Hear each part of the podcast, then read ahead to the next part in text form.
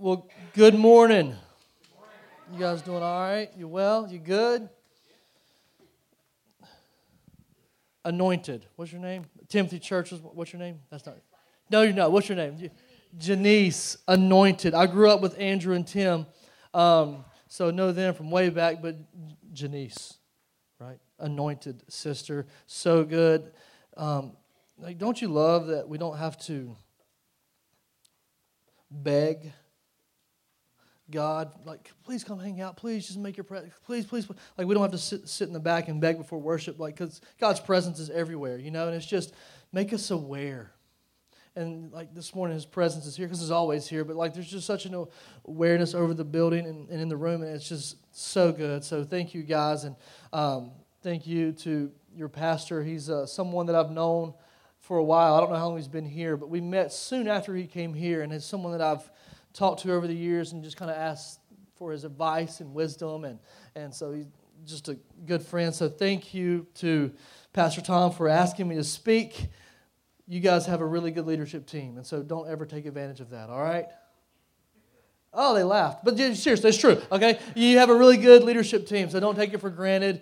Don't, don't, that's what I'm trying to say. Don't not take advantage. Don't take it for granted, okay? Love them. Um, and this is a good place. This is good soil. This is good ground. This is Jamestown, right? This is this is home, at least to my wife and I, for a long time until we just moved to Asheboro like eight months ago. So that's where I'm doing work with my dad there. It's going well. That being said, I'm to be in Luke 19, and we're talking this morning. This is week two of this series, and we're talking about the outcast and how Jesus accepts and Jesus loves and he goes to those in society who are outcast, right? And we're going to be in Luke 19. I'm going to go ahead and read it. And if you're not there, it's fine. Just go ahead and start working your way there. And if you need the table of contents to get there, do that as well because that's what it's there for. Don't be ashamed in that.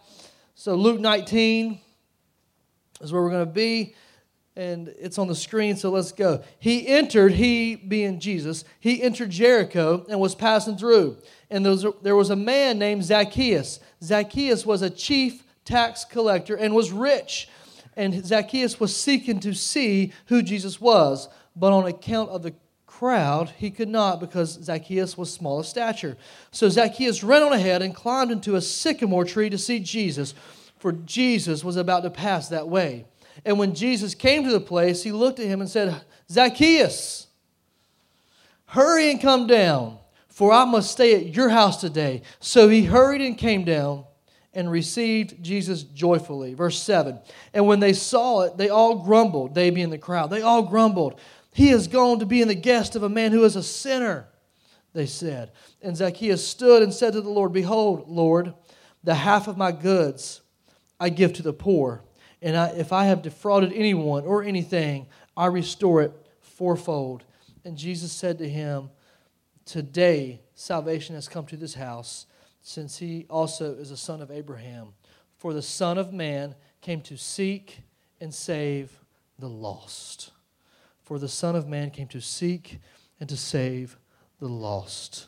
Let's pray. Lord, God, we love you and thank you for your word. Thank you for these words. Thank you for your scripture. Thank you for your example.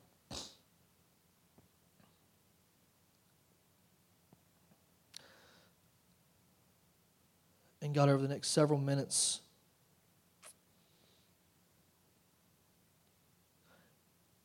where there needs to be healing, Lord, Lord, heal us. Where there needs to be freedom, God, begin to set us free.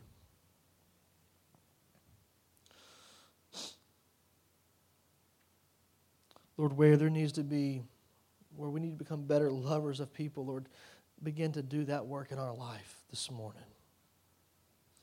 Use your word, God, to change your people. Thank you for this church. Thank you for this house and how you're blessing it, Lord. We don't want to take it for granted. We love you. Amen. July 7th, 1996, the year of our Lord, was uh, one of the most important days in American history. Changed our society forever. The location was Daytona Beach, Florida. The venue was the Ocean Center. The event was WCW back at the be- Bash at the Beach. Okay? What's going on is this is WCW. I even sound like a good old wrestling guy. WCW. I grew up in Davidson County, okay? Give me some slack. WCW was at war with, like wrestling wars, not real war, um, was at war with WWF, which is now WWE. I know, don't come at me with that, all right? But it used to be WWF. And at this point, um, they were at war with each other. They both had events going on every Monday night. We had WCW with Monday Night Nitro, and, and uh, WWF had Raw or Raw is War, or whatever. It kind of had some name changes, and now it's just Raw. Uh, and what happened was, like in May of 96, two guys from the WWF um, Diesel and Razor Ramon, they came over to WCW, right? And it like it, it it shook the world. You guys probably remember this. It shook the world. Like, oh my goodness, who in the world? These guys are under contract under WWF, but they're here on WCW territory, and not only that, like they're on TV, they have mics. Like they at first they just sat in the crowd, and it's like the camera would show them, like, oh, what, what, what are they doing? And then they jumped the podium one week, and then the next week they took over like the ring announcer, and I mean, it's just uh, like what is going on? And so what we found out was they were here. They, they said their their narrative was they're here to take over to create a new world order, okay? And so this, this takeover was going to kind of conclude, or maybe begin, we'll say kind of both of those, um, on July 7th, 1996. I was nine years old. This is random. I know exactly where I was. I was at y'all's cousin's house in Denton, North Carolina, okay? Rodney Martin. Y'all don't know Rodney Martin, but that's where I was, all right? So watch, because we didn't have pay per view. We couldn't get that at my house, um, not because my dad didn't like it, it's just we didn't have the right box or whatever. So we had to go to his house or his cousin's house. So um, I was at their place. Final match, we had Scott Hall and Kevin Nash. Those were the outsiders, the guys who came from the WWF, against um, Sting, Lex Luger, and the Macho Man Randy Savage. Three on two. And so the, the deal was who is this third guy? Who is the third person for Hall and Nash? Who's it going to be, you know? And so the match happens and they do their thing, whatever. We get to the end of it and it looks like that um, Sting and Luger and uh, Savage were going to win and they kind of have the upper hand. They should because it's three on two. All right. And then at the very, very end, you guys might know what happens because you know your American history. They, they, they still teach us in class, right? T- I'm sure they do. Uh, uh, you know your American history. Hulk Hogan, the man in the red and yellow, right? he comes down the aisle. And I remember even as like a nine year old, I did not, I always pulled for the bad guys, okay? I was Ric Flair, greatest of all time, uh, my hero, whatever. Uh, so like that, that was my guy. I just liked the bad guys. And so when he came down, I thought, oh man, I don't want Hogan. Like, what's he doing? He's going to come say, do your thing, save the day, blah, blah, blah, right? Well, he comes down the aisle. And instead of um, being with the good guys, he was actually the third member with and Nash, and he turned bad, right? And he dropped a leg on one of the good guys, and then the bad guys, they won the match. And what happened after that was over the next few years, this NWO, they were black and white, that was their colors. They would, uh, they, their, their, their faction or their group or whatever, they, it grew, right? And what they would do is they would beat people up, and when they beat you up, they would take your shirt off and spray paint on your back NWO. No big deal. That's what they did. You guys remember this? So, I have a brother who's younger. He was probably at the time seven. And he loves wrestling, still does. I mean, he loves it, has always loved it, been way bigger fan than I was. And my brother was, uh, so my dad pastored a church, and so he was, my brother was there one day, and we had some spray paint in our youth room. And my brother and his friend, um, got, got into, there's like seven, eight years old. Um, they got, it wasn't Tim, although I think you rode with him, but Tim was not there at this time. Okay, this was another friend. Um, my brother and his friend Zach, they got into the spray paint, being the impressionable young men that they were. They went to the side of the church. The graffiti artist career began, and on the side of the church, they put N W O, like all over the building. N W O for life. All right? I mean, just all over the place. I'm, I, I catch it. I'm like, you guys are going to be in so much trouble. Like, I'm, I'm here for it. I'm excited. Let's go see. Oh, is very condemning young man. Um, so, uh, my dad finds out about it. And I think, oh, this is going to be good. But you know how, like, when you're the first kid, you have like all these rules. You know what I'm talking And this is not bad, it's just life. It's just you have like all the rules, like you better be home by 11 or whatever. And then, like, the second kid is a little bit more grace. And then finally, whenever you get to the end, it's like almost anything goes. It's like, I'm so tired, I don't even care, okay, whatever. Well, I think that's what happened. My brother was the youngest, and so like I was expecting like a first child beatdown, right, or some of some sort, like punishment, something. And, uh, and that's not at all what happens. What happens was my dad, I mean, he was a little mad, but it was just like, hey, guys, you know, like, don't do that anymore. Here's some stuff, clean it up, and I'm going to help you. Like, what in the world? What it was, was a father who was extending grace to a son. And it made no sense to the outsiders. in this story, we have Zacchaeus. Zacchaeus is he, he's in Jericho and he is a tax collector for the Rome, the Romans, right? So this Roman Empire, it's it's growing. Man, if you watch wrestling, there was like so many wrestling puns right there. It was ridiculous. Not intended. But uh, Roman Empire, outsiders, all that. It's all wrestling stuff. Anyways, the Roman Empire is growing. And so what they would do, they had to fund this growth somehow. And so they would recruit teenage Jewish teenage boys, and they recruited them to be their tax collector. And what they would say was, they'd say, listen, you tax your people, your fellow Jews, you tax them what is required by law, and you give that to us. However, if you want to tax them a little bit more, a lot more, I don't really care. You tax them and you keep the rest for yourself. That's the way this is going to work. This is like a pyramid scheme gone wild, okay? And so, Zacchaeus, he got really good at it. So good that he became the chief tax collector, which meant not only was he collecting taxes, but he had people that collected taxes working under him Jewish people. Jesus I'm going to skip that because we don't have time. Never mind. So he had Jewish tax collectors working under him. Okay, this he would be known as a traitor, like a gangster, the uh, the anti Robin Hood. Rome, they built their empire by taking over influential cities like Jericho, which is where this story takes place. Jericho was a big city, a lot of money. Rome took over and built their empire by robbing Jericho. Zacchaeus built his empire by robbing Jericho. One theologian, William Barclay, he says that uh, Zacchaeus was the most hated man in the district.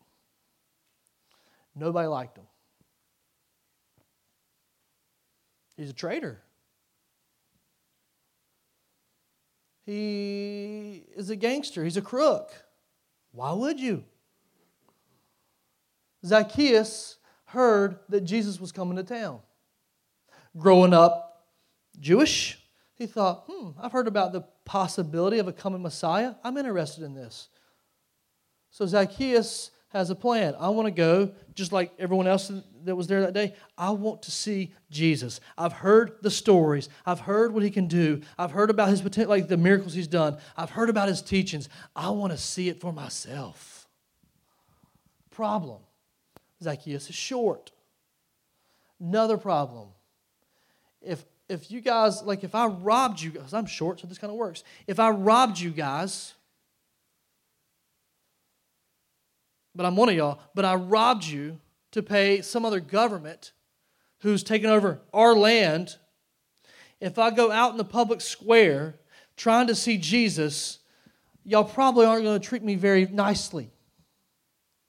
Discernment tells me that, okay? Y'all aren't y'all yeah, y'all aren't going to be very friendly. There's going to be some elbows thrown. There's might be some sucker punches or whatever.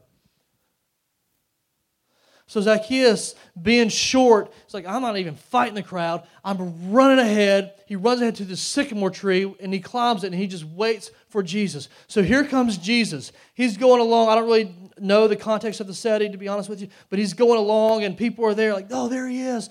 There's Jesus. We've heard about his miracles. We've heard what he can do. We've heard about his teachings. I can't believe he's in Jericho. There he is. Jesus is just walking through. And he stops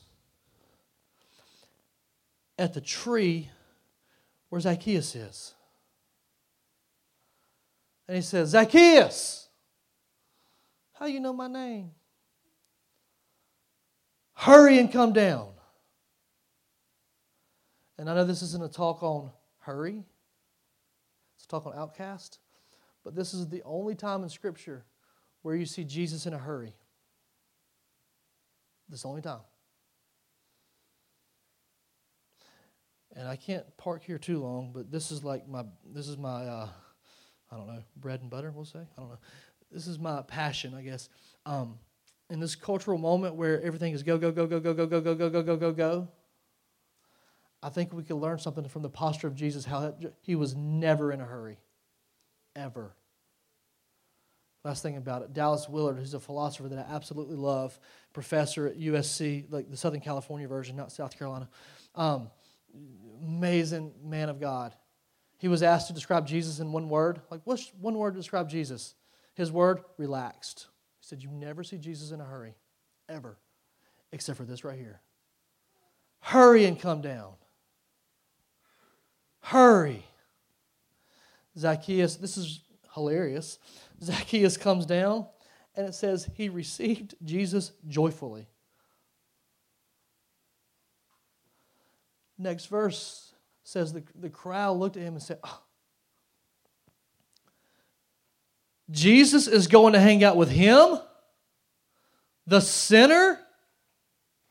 Many times in Scripture, Jesus is called the friend of sinners. However, most of the time, if not all the times that he's called that, he's not, he, like people who hang out with Jesus don't call him that. You know who calls him that? The Pharisees, people who oppose Jesus. That's who says he's the friend of sinners. So when they say Jesus is the friend of sinners, when you read that in the in the scriptures, it's not, oh man, Jesus, he's the friend of sinners. What a guy. It's not that. It's Jesus, the friend of sinners. He's hanging out with that guy. That's who he's rolling with. Out of all the people you could have picked in Jericho, that's the one you go to eat with.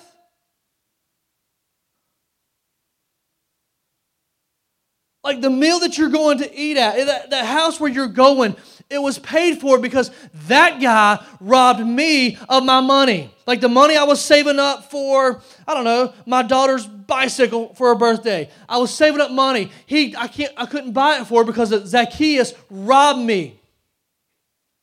That's the guy. My grandmother is living in poverty because of that guy and that's the guy you pick? Like, I understand Jesus who hangs out with the oppressed. I don't get Jesus who picks the oppressors. You know what I'm saying? So when we read, oh, he's the friend of sinners, usually it's not, Jesus is the friend of sinners. What a guy. It's, what's he doing? And that's the context of the situation. That's the context of the story. It's why, of all the people, why is he going there? This meal is paid for with my money that Zacchaeus stole.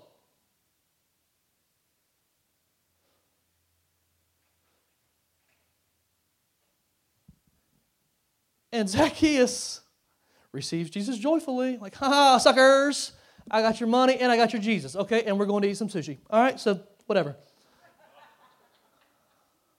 Like, this is not a moment of, wow, what a God Jesus is. Like, what is he doing? Verse 7 they eat. I don't know what they ate. I don't know how long they had, like how long they talked. I have no clue. I don't know who was there. No clue. But something shifted between verse 7 and verse 8. This is Luke 19. And Luke 18, right before this, that's the story of the rich young ruler. The rich young ruler is a guy who is, we get the idea, get the picture that he's pretty moral, pretty good guy, has a lot of money. Maybe he's good looking. Put him on The Bachelor. I don't know. But, uh, but we, we kind of get that picture. And so the rich young ruler in Luke 18 goes up to Jesus and says, Hey, Jesus, What must I do to inherit the kingdom of God? And Jesus says, Do this and this and this and this and whatever. Give him the list. And, uh, and the rich young ruler says, Okay, good. I've kept all those. All right, well, you know what? There's one more thing. I want you to sell your possessions and give them to the poor. And the rich young ruler walked away sad.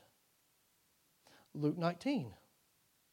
Zacchaeus, another rich guy, not a moral guy, a jerk, a crook, a gangster, traitor, the anti Robin Hood. He meets Jesus. They have a meal. We get to verse 8, and Zacchaeus says this. He says, And Zacchaeus stood and said to the Lord, Behold, Lord, the half of my goods I give to the poor. Half of my goods I'm giving to the poor. And if I have defrauded anyone of anything, and he had defrauded people of some things, okay? Um, if I have defrauded anyone of anything, I restore it fourfold. Whoa, big deal. This is a big deal. This is a huge deal. Why is it a big deal, Josh? I think I'll tell you. Leviticus 5.16, throw it up. This is like the law. This is going back Old Testament if you know your Bible. If not, no big deal. Now you're learning. This is the law. By law, you must make restitution for the sacred property you have harmed by paying for the loss plus an additional 20%. We get that? If I take $100 from you, I now owe you 120 bucks. Zacchaeus, he takes that law and says, Hey, I'm going to give half of my possessions away to the poor, and if I have defrauded anyone, and he had, I'm going to pay it fourfold not 20%, but 400%. Luke 18, we have a moral guy, the, the, the rich young ruler. He's a ruler in a position of authority. Apparently, according to him, he's done all these things like that Jesus said. He did, he did them all pretty well. He meets Jesus, he goes away sad. Luke 19, we have an immoral guy, a crook, a jerk, all those things, traitor, you know, gangster, whatever. He meets Jesus. He goes away free. And then verse 9, Jesus says, Today salvation has come to this house. This man is a son of God. Verse 10, Luke 19 10. For I have come to seek and to save the lost. For I have come to seek and save the lost. That's what he does. That's who Jesus is. He says, I don't care about your messy past. I don't care about if you have a moment in your past that kind of changed your life negatively forever, or you think it's changed your life forever, and you live in shame because of that. If that's your story, I'm not intimidated. I'm not intimidated by your sin. I'm not intimidated by your shame. I'm not intimidated, I'm not intimidated by anything. I come to earth to seek and to save the lost. That's my story. And my grace is available to you no matter what your story is. That's Luke 19:10. That's who Jesus is. That's what he does. When you consider Matthew 1, that's the genealogy of Jesus. The genealogy of Jesus is like, it goes like this. Most of the time in genealogies, women aren't listed. In Matthew 1, we have, well, five, counting his mom, but we have four ladies listed. All four of them are foreigners and non Jews. And they're all either involved in or they are the product of sexual immorality. Tamar, Rahab, Bathsheba, and Ruth. Tamar, she dressed up like a prostitute to seduce her father in law, Judah. I named my son Judah. God help him. Rahab, she was a prostitute in Jericho, actually, way before Zacchaeus lived there. If you guys remember the story in the Old Testament where these spies went to spy the land and they ended up at this house and, and they're like, We're looking for a place to hang out and hide. Well, come on in, boys. What do you do for a living? I'm a prostitute. Okay. Like, wow. This is interesting. Ruth. She's not involved in sexual immorality, but she is a Moabite. What's a Moabite? Oh, okay, I'll tell you. That's where Lot slept with his daughter and formed a whole new like set of people, the Moabites. Bathsheba, rape victim. Who's the rapist? David, King David, man after God's own heart, David.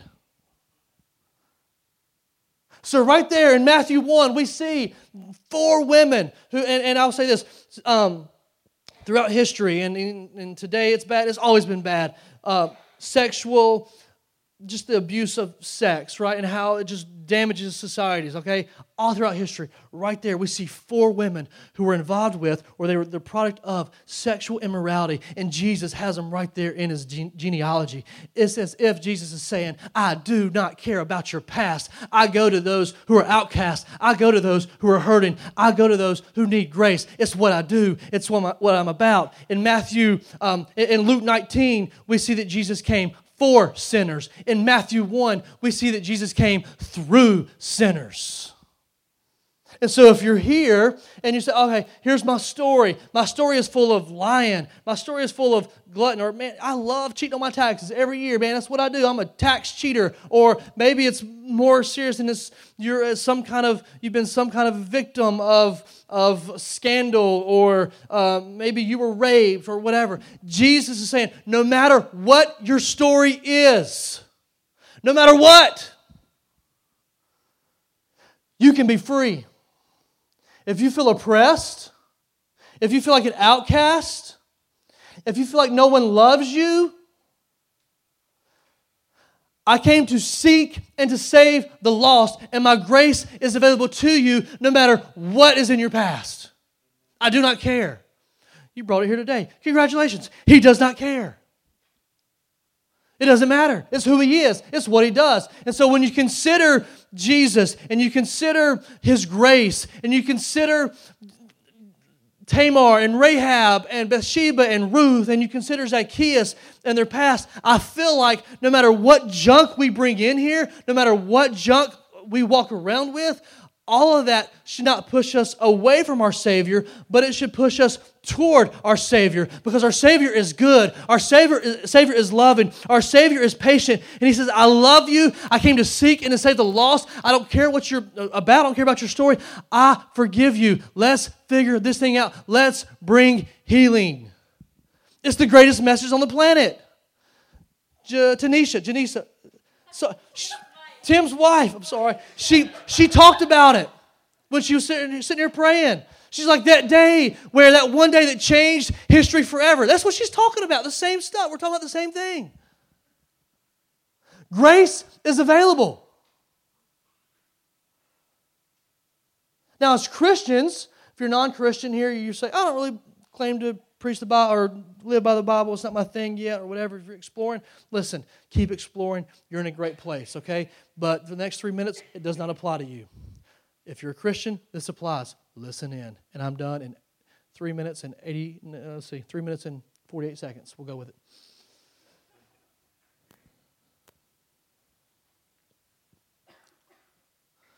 As a follower of Jesus, Christian,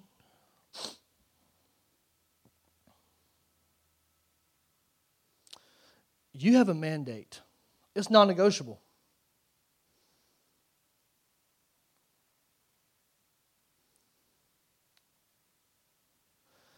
It is non negotiable. You have a mandate to go be Jesus where you live, where you work, and where you play.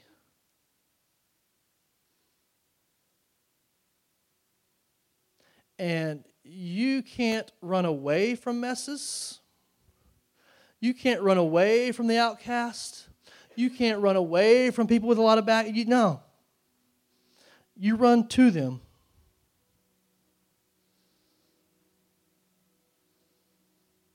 Because you were them.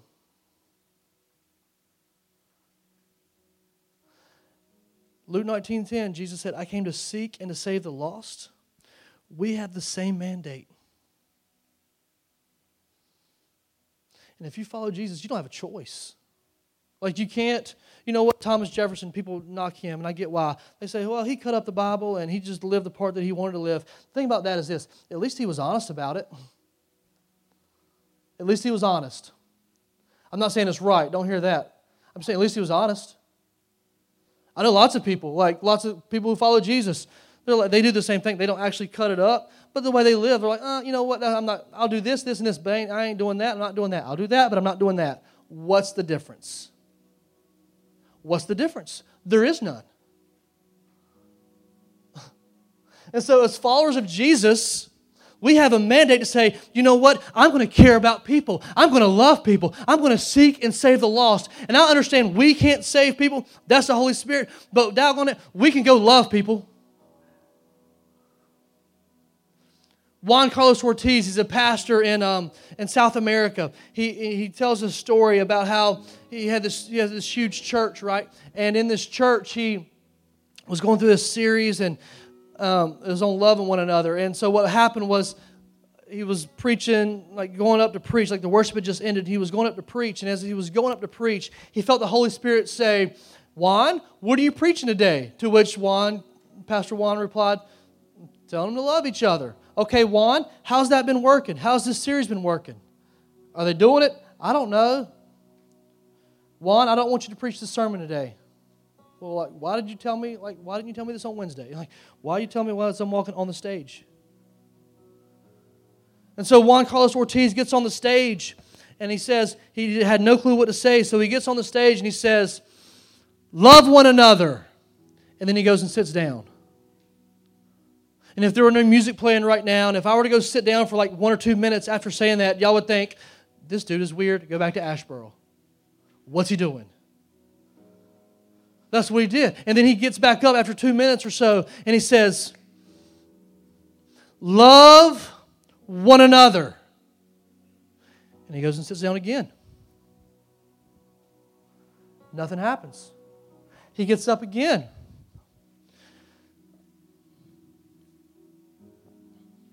Love one another. And he goes and sits down. At this point, someone stands up and says, I know what he's telling us. He's telling us that we need to love one another. Brilliant. However, how can I love how can I love one another when I've been going to church here for however long I've been going to church here? I don't even know his name. And so he got up and he went and talked to the, hello, my name is, you know, Brad or whatever. I don't know his name. What's your name? What's your story? And Juan Carlos Ortiz says over the next, like the rest of the sermon, was just people going across the aisle saying, What's your name? What's your story? And as followers of Jesus, we have a mandate to go out and say, Hey, I'm seeking and saving the lost. I'm going to love people. No matter what, I'm going to love deeply. What's your name? What's your story? I'm not intimidated by your story. I'm not afraid of your story. Why? Because I have Jesus. I know healing can come to your story. So if you're walking around, you're feeling condemnation, you're feeling shame, you're feeling whatever you might be feeling, regret or whatever, know this there's room at the cross. Jesus wants to heal, Jesus forgives. What you did is not who you are what you did is not who you are. You can be free. And as followers of Jesus, we have to go and help set people free. Partner with the Holy Spirit. Go to the outcast.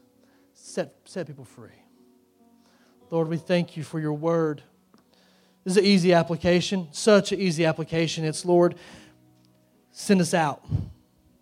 Send us out to love our neighbors. Send us out to love our coworkers, Lord. Send us out on mission, Lord, to uh, be you wherever it is we spend our time, where we live, work, and play. Lord, send us out. And for the people in this room, two, two groups of people I'm thinking about. The first group of people, Lord, who know you and they're feeling pretty free.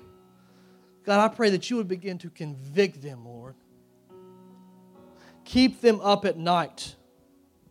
Don't let them sleep until their heart breaks for the people in their lives who don't know you, Lord, until their heart breaks in the people in their life who are outcast. Lord, keep us up at night. And Lord, for the people who might feel um, a, a sense of just shame and regret, and you're like, oh, I am the outcast. Lord, I pray that they would understand and know, Lord, that you are good. Your grace is good. Your grace is available to them. And Lord, I pray they would leave here today free.